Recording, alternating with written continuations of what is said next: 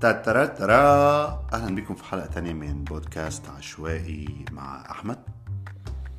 آه، في الأول بحب أشكر كل الداعمين والجمهور الناس اللي بتعمل like و favorite وبت share بالاخص بالأخص آه، الداعمين على Anchor و Patreon آه، بشكل خاص ميري هان ميري فؤاد بين كروبر باللهجة التونسية علي عنكبوت وفي حوالي عندي حوالي أربعة أو خمسة مجهولين زيادة أو رافضين يعني نفس على اسمهم.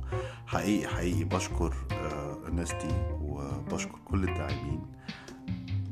لولاكم ولولا الحب الواحد استقبله والتعليقات والمناقشات خلال السنة دي كانت هتبقى سنة سودة أسود مما هي سودة. وكان مستحيل إن الواحد يقدر يرجع تاني يتكلم. آه فشكرا ليكم.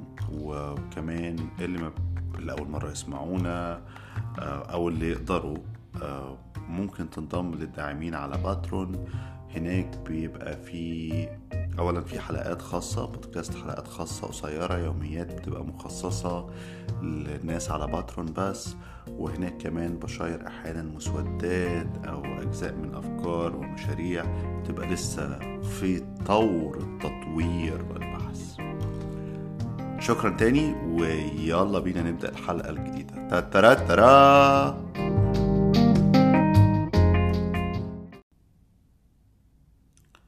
أوكي يلا بينا. العرب زمان كان في نظرة للفنون بشكل عام وللشعر بشكل خاص بصفاته وحي. سماوي. إلهام رباني ولما بتدور مثلا في أصل كتير من الكلمات يعني مثلا كلمة زي عبقري أو عبقر فبتلاقي مثلا واحدة من تفسيرات معنى الكلمة إن هما كان عندهم في الميثولوجيا العربية قبل الإسلام إنه في وادي اسمه عبقر وده وادي الجن وبالتالي الشعراء الكتاب العباقرة فهم على اتصال بهذا. وطبعا ده كان السبب إنه يعني مع مع مع ظهور الإسلام أو الوحي على محمد كان في دايما فكرة اتهامه بإنه شاعر أو ساحر. و... وهي حضارة كان فيها تقديس للكلمة الكلمة المسموعة والكلمة المكتوبة. التقديس ده شوية شوية ابتدى ينكسر مع في العصر العباسي والعصور التالية مع تمدد الحضارة دي ومع دخول ناس جديدة بتتكلم اللغة دي العربية وبتمارسها. وبالتالي بقى في حاجة لكسر قدسيتها كسر سحرها على كل المستويات بداية من إنه يبتدي يبقى في نحو يبقى في إعراب طريقة الكتابة كمان إن إحنا نستخدم نقط أو تشكيل كل دي حاجات وتطورات حصلت في اللغة على مدى قرون سببها تيسير وتسهيل اللغة. تيسير وتسهيل اللغة بمعنى إن هي تبقى أكثر مناسبة لكل هؤلاء الآلاف والملايين اللي داخلين الإسلام وداخلين تحت سياق الإمبراطورية العربية الناشئة. وبالتالي بقت لحد ما وصلنا للشكل المتعارف عليه اللغة اللي إحنا يعني يعني الكلمات وتكوين الجمل بقى أبسط وأسهل بقى في قواعد بتحكم أو أو أو بتنظم عملية تحرير اللغة سواء كتابة أو أسلوبا. قبل كده كانت العمليات كلها سماعية وإيقاعية يعني. وابتدى كمان إنه السحر بتاع الفن بتاع الأدب والشعر يتفك. يعني تبتدي تسمع حوالين قصص تبتدي من العصر العباسي مثلا. تسمع قصص حوالين إنه آآ آآ فكرة إنه في شيخ بس الشيخ ده مش بيعلم دين بيعلم شعر تمام؟ أو إنه واحد مثلا زي المعري علشان قرر إنه يبقى شاعر فهو ينطلق في طلب العلم لبغداد ويبقى هو في إطار مشروع يعني إن هو الراجل عايز يبقى شاعر فبس بيدرس حاجات كتير ومتنوعة ومختلفة وإلى آخره. ويبتدي مع الوقت يبقى آه، في وظيفة وظيفة اسمها شاعر. مش زي حتى ما كان وقت ال- الجاهلية إن هو في فارس أو تاجر وبيمارس الشعر ده على الجنب. لأ ده هو هذا الشخص اللي هو بقى يبقى اسمه أبو نواس بشار بن برد إلى آخره. هو وظيفته إن هو شاعر. هو بيكتب الشعر وبياخد فلوس على هذه الكتابة من الملك أو الأمير أو إلى آخره. وبالتالي بقى في حالة احتياج لحل السحر. يعني مثلا بأي شكل بقى من الأشكال سواء بشكل اللي هو ال- الدراسة المفصلة زي يقول لك مثلا والشاعر الفلاني تتلمس على يد كذا في النحو وتتلمس على يد كده في المنطق وتتلمس على يد فلان في الشريعة. أو إنه يبقى في قصص أسطورية مثلا زي القصة الأسطورية اللي حوالين آه، محمد بن هانئ أبو نواس. وهو أنتوا عارفين هو أصلا ما كانش عربي هو فارسي. فهو كمان هو شاعر في لغة عجيب غريب عليه دي لسانه التاني. فتقال القصة يعني إن هو لما حب يتعلم الشعر راح ال- البادية الأعراب. وده نمط مدهش جدا فضل مستمر لقرون طويلة إنه أنت لو شاعر وعايز تعلم الشعر واللغة فتروح تعيش لك سنة سنتين آه، في البادية مع الأعراب بحيث إن دول يعني هم اللي عندهم اللغة. طبعا. طبعا لسه مستمر ده. بحسه ده إيه الحالة بتاعت طلاب آه، الأدب العربي الأجانب أو طلاب دراسات الشرق الأوسط لما يروحوا يقضوا semester كده مع ال local people المهم فالحدوتة إنه أبو نواس راح البادية وقعد مع هذا الشاعر الاعرابي راح للراجل الاعرابي قال له عايز أبقى شاعر. قال له يا بسيطة من عينيا. قال له طب أعمل إيه؟ قال له تروح تحفظ ألف بيت شعر. وتقول الأسطورة إن أبو نواس قعد يحفظ سنة في, الألف بيت شعر دول. وبعدين رجع له قال له أنا حفظت الألف بيت شعر. قال له حلو قوي روح انساهم. ساعتها هتبقى شاعر. والحقيقة إنه أنا معرفش القصة ديت حقيقية أو مجازية يعني زي ما بقول لكم آه، آه، سيرة سيرة مضايقة يعني يعني هي فيها نمط أسطوري شكل أسطوري برضه. بس بحسها جدا منطقية. يعني يعني إنه إنه هو العملية أصلا تعلم الكتابة الإبداعية سواء شعر أو رواية أو قصة. هي عملية هي عملية بتبتدي من القراءة من إنك تحقق تراكم معرفي وفي نفس الوقت تنسى التراكم المعرفي ده تنسى اللي أنت قريته. ده. فلما تعيد فلما توصل لحظة الكتابة أو لحظة ال- الخلق أو كده يبقى يبقى ده جزء من الدي إن إيه بتاعك مش مش بالشكل اللي هو اقتباسات أو إيحاءات. مدهش قوي إنه ده يبقى الوضع وده يبقى مستمر لحد ظهور الآداب الحديثة. الآداب الحديثة اللي هو الأدب الحديث كما نعرفه بداية من القرن 19 عندنا في الدول العربية. أو اللي هم بيسموه في دراسات تاني ال Middle East studies بيسموه النهضة. تمام. ومدهش قوي زي ما بقول إنه النهضة دي اللي هي ترافقت مع آه، تصنيع وظهور الدولة الحديثة أو تجارب دولة حديثة زي في مصر أو أحمد بي في تونس أو إلى آخره يبتدي كمان يبقى في نهضة تعليمية. يعني إنه الناس قاعدين بيعملوا مدارس ومدارس ابتدائي وإعدادي وجامعات وإلى آخره. بتحط بتحط مناهج للمدارس دي.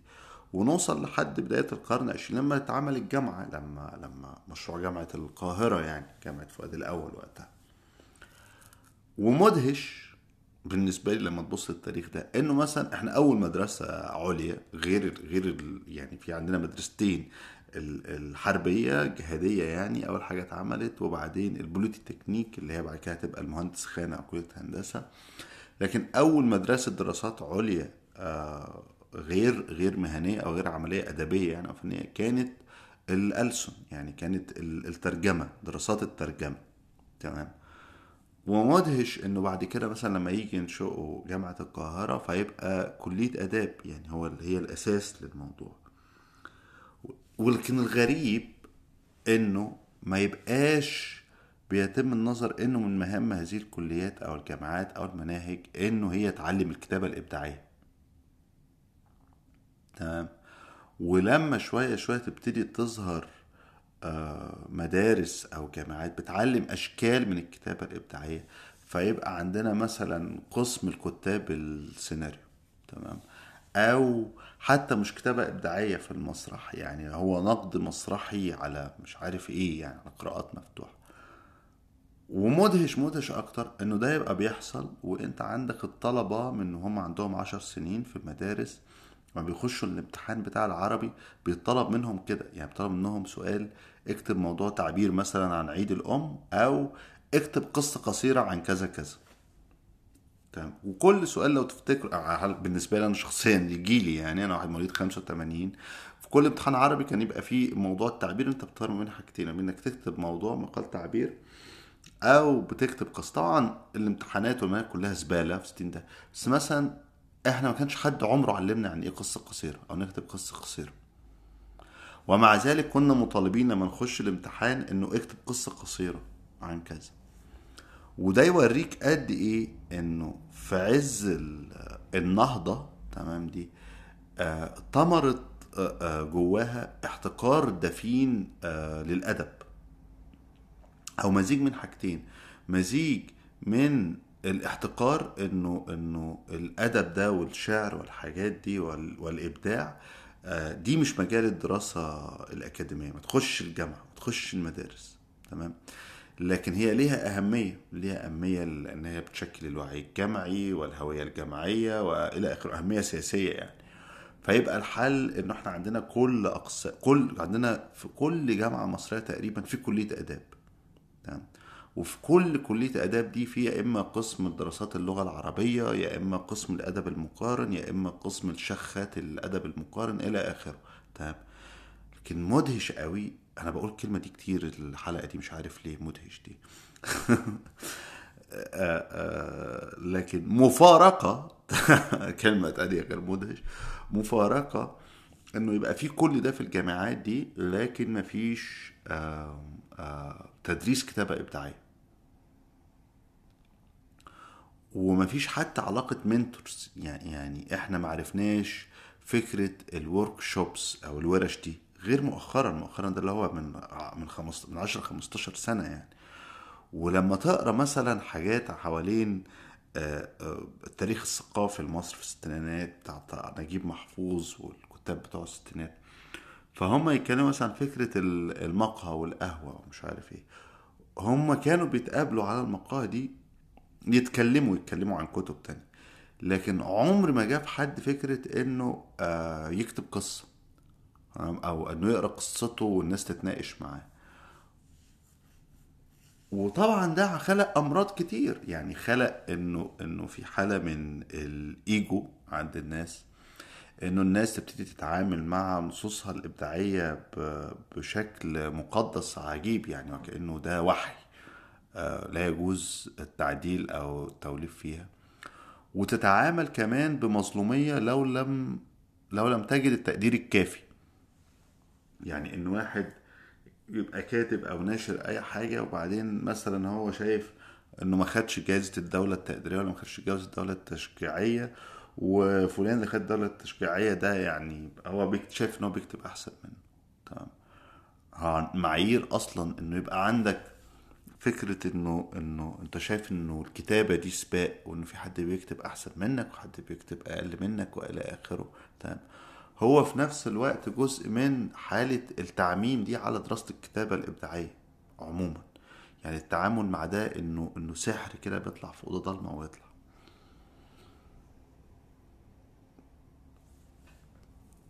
فاهمني إزاي؟ واخد بالك أنت؟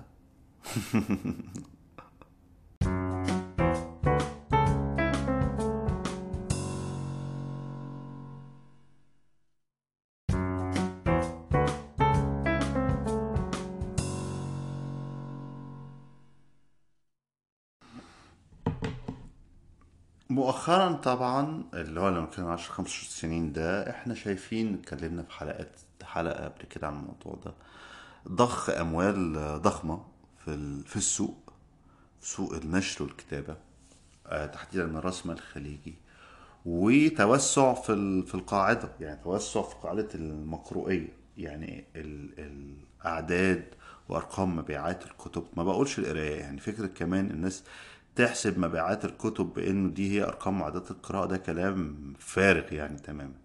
بس أرقام معدلات بيع الكتب بتزيد أعداد دور النشر اللي بتنشر آه، آه، آه، بشكل إبداعي وبتعمل كتب إبداعية أو أدبية وبتعمل كمان وبتشتغل كمان جوه منظومة النشر الحديث. لأنه إحنا عندنا آلاف من دور النشر يعني اللي هي بيسموها دور نشر تحت السلم. وهي مش تحت السلم هو ممكن تلاقيه يعني بيعمل بيعمل له في السنة بتاع مليون ولا ولا 2 مليون بال- بال- بالعادي يعني. لكن هو بيشتغل في كتب مقرصنة كتب مضروبة آه، آه، طباعة رديئة شبكات توزيع ما فيهاش مكتبات لكن فيها الرصيف وإلى آخره. لكن حتى بدون إضافة أرقام مبيعات الكتب طول بقية الدور النشر التانية أرقام مبيعاتها عمالة بتعلى وبتزيد سنة بعد سنة. وإقبال أكتر على اقتحام آه، مجال ال- ال- الكتابة ال- الإبداعية عموما. ومساحات للصعود وفرص للتحقق أوسع. يعني أنت زمان في الثمانينات ولا في أوائل التسعينات لما تبقى بتكتب فهو أنت مش متخيل هو أصلا فكرة إن الكتابة دي تجيب لك عائد مادي مش موجودة تمام؟ يعني يعني غير متحققة. والتحقق الوحيد هيبقى من خلال إنك تخش وزارة الثقافة فتقدر تشق طريقك. سوري كنت بعطس. فتقدر تشق طريقك جوه الدخاليس وزارة الثقافة فتبقى يعني إيه ك... زي بتعريف أيام فاروق حسني إيه جوه الحظيرة يعني. اللي حاصل دلوقتي لا إنه السوق أوسع زي ما بيقولوا فرص الصعود أعلى الناس بتاخد جوائز وبتاخد منح وبتاخد فلوشاب وإلى آخره. وبالتالي طبيعي مع ده ينتشر نمط الورش ورش الكتابة الإبداعية. وده شيء لطيف وجميل جدا لأنه أولا ده بيخلق دخل للكتاب آه، بيوسع من ممارسة ال- الكتابة و وبينشئ علاقات بين بين المجتمع ال ال الأدبي يعني الصاعد أو التجارب دي. لكن كمان ده مش كفاية لأنه في الورش هي كل ورشة على حسب ال ال الكاتب أو الأستاذ اللي بيقودها يقودها إزاي. ونمرة اتنين الورش عادة معناه انه حد عنده مشروع يعني عنده عنده مشروع واضح جدا أو مش واضح غائم وعايز حد يساعده يقعد يشتغل مع المشروع ده. وفي الورشة كمان في نمط علاقات قوة م- مش كافي. أنا أنا شايف إن هو مش كافي. بمعنى إنه لو أنت الكاتب وبتدير ورشة وفيها خمسة فأنت بتكون حذر جدا جدا جدا في, في توجيهاتك أو في نصايحك. علشان ما تتحولش إنك بتحاول تفرض عليهم رؤيتك أنت أو أسلوبك. وبالتالي وقت مناقشة العمل فأنت لازم بتبقى يعني بتناقش العمل من كونك على مستوى ال- اللي قاعدين معاك في في المجموعة يعني. بل إنه أنا بشوف إنه يفضل في حالة الورش إنه الكاتب نفسه يبقى منخرط فيها يعني أنت يبقى عندك نص بتقرأه. تمام. وده لطيف وتبقى تجربة لطيفة جدا وساعدت ناس كتيرة وأنا خضتها خضتها في الحالتين سواء ككاتب تحت أو ككاتب بد ورش لكنها مش كافية ولازم تبقى جزء من حاجة أكبر. تمام. والموضوع ده مش هيتحل غير هنلف نلف نلف في دواير على رأي على رأي الأولاد ده عرفان الأبنودي بس هنلف هنلف في دواير وهنرجع تاني للجامعة. يعني الحل الوحيد هو دخول الجامعات العربية لحقل الكتابة الإبداعية. وإنه يبقى في عندنا برامج ماجستير ودكتوراه للكتابة الإبداعية يعني الناس تاخد ماجستير في كتابة الشعر في كتابة الرواية في كتابة القصة واللي هو شيء طبيعي جدا. ما أنت بتاخد دبلومة في كتابة السيناريو. يعني هو ليه ليه مطلوب إنك تروح تدرس السيناريو والحوار للسينما ومش مطلوب إنك تدرس الرواية؟ أنا ما بقولش إنه مطلوب إن هو واجب بس بقول إنه دي خطوة آه، في احتياج ليها. ولو بقول في احتياج ليها يعني عندي قائمة طويلة من الأسباب بس مثلا على المستوى الشخصي أنا شخصيا بتتبعت لي طلبات كل شوية يومين وما فيش ورش. هو أنا أعرف منين أنا بكتب ولا الناس عندها أسئلة الناس عندها أسئلة كمان لأنه ممارسة فعل الكتابة بقى شيء يومي لكل الناس. دي حاجة لما الناس تقول لك آه كل يوم بقى في كاتب جديد آه ما هو لازم ده ده ده دي حاجة وحشة دي حاجة حلوة. وبعدين دي حاجة طبيعية لأنه فعل الكتابة بقى فعل يومي لكل الناس. كل الناس ماسكة مو... عندها أجهزة كمبيوتر كل الناس ماسكة موبايلاتها وعمالة بتكتب. فاهمني إزاي؟ يعني عمالة بتكتب مسجات تكتب بوستات على الفيسبوك تكتب بوستات على تويتر وإلى آخره. تمام؟ فطبيعي جدا في مرحلة إنه إنه تنزلق إنه تلاقي في الكتابة شغف. بيمثلها. ويبقى عندها أسئلة تبدأ منين أو تروح فين. مش عارف أختم الحلقة دي. صيغه إزاي؟ الختمة في دماغي يعني. بس ده يعني من المواضيع ال- اللي شغلاني فعلا. وهو بالتوازي مع البنية التحتية بتاعت الجوائز والفلوس ودور النشر. إيه هي البنية التحتية التعليمية اللي عندنا؟ إيه البنية التحتية كمان اللي تقدر تخدم الكتاب دول خدمات التحرير والمراجعة والتدقيق اللغوي ابتدى يبقى مؤخرا في دور نشر تستعين بمحررين وشيء عظيم وجميل. لكن كمان هو أنا ما لقيتش ولا كتاب مثلا عن التحرير العربي غير كتاب لواحد اسمه دكتور حسين محمد تمام؟ راجل مصري من جامعة أسيوط وقضى حياته كلها في السعودية. تمام والحقيقة يعني ما- يعني ما فتحتش كتاب عشان ما ابقاش كاذب يعني بس اللي هو يعني لما قريت السي في بتاعه كان بالنسبة لي إنه ماشي يعني يعني هو بيتكلم الكتاب اولا قديم هو الراجل الله يرحمه توفى من فترة والكتاب بيتكلم على التحرير الأدبي كمرادف لعلم تاني هو علم التحقيق. عارفين التحقيق ال- ال- الكتب التراثية. ففي حاجة إلا إنه نحاول إزاي ننشئ مؤسس مناهج آه، آه، آه، تعليمية للكتابة الإبداعية وتتماس وتخص تجربتنا إحنا. مش عارف البداية منين بس يعني شاركوني برأيكم وتعليقاتكم لو عندكم أي حاجة و Merry Christmas Happy New Year وكل عام وأنتم بخير ونلتقي في حلقة جديدة قريبا. تاترا ترى آه وما تنسوش favorite share ولو تقدر تقدر تدعم المحتوى ده سواء من خلال Anchor آه الموقع Anchor أنا بسجل عليه أو عبر حسابي على موقع Patreon شكرا تاني. تاترا ترى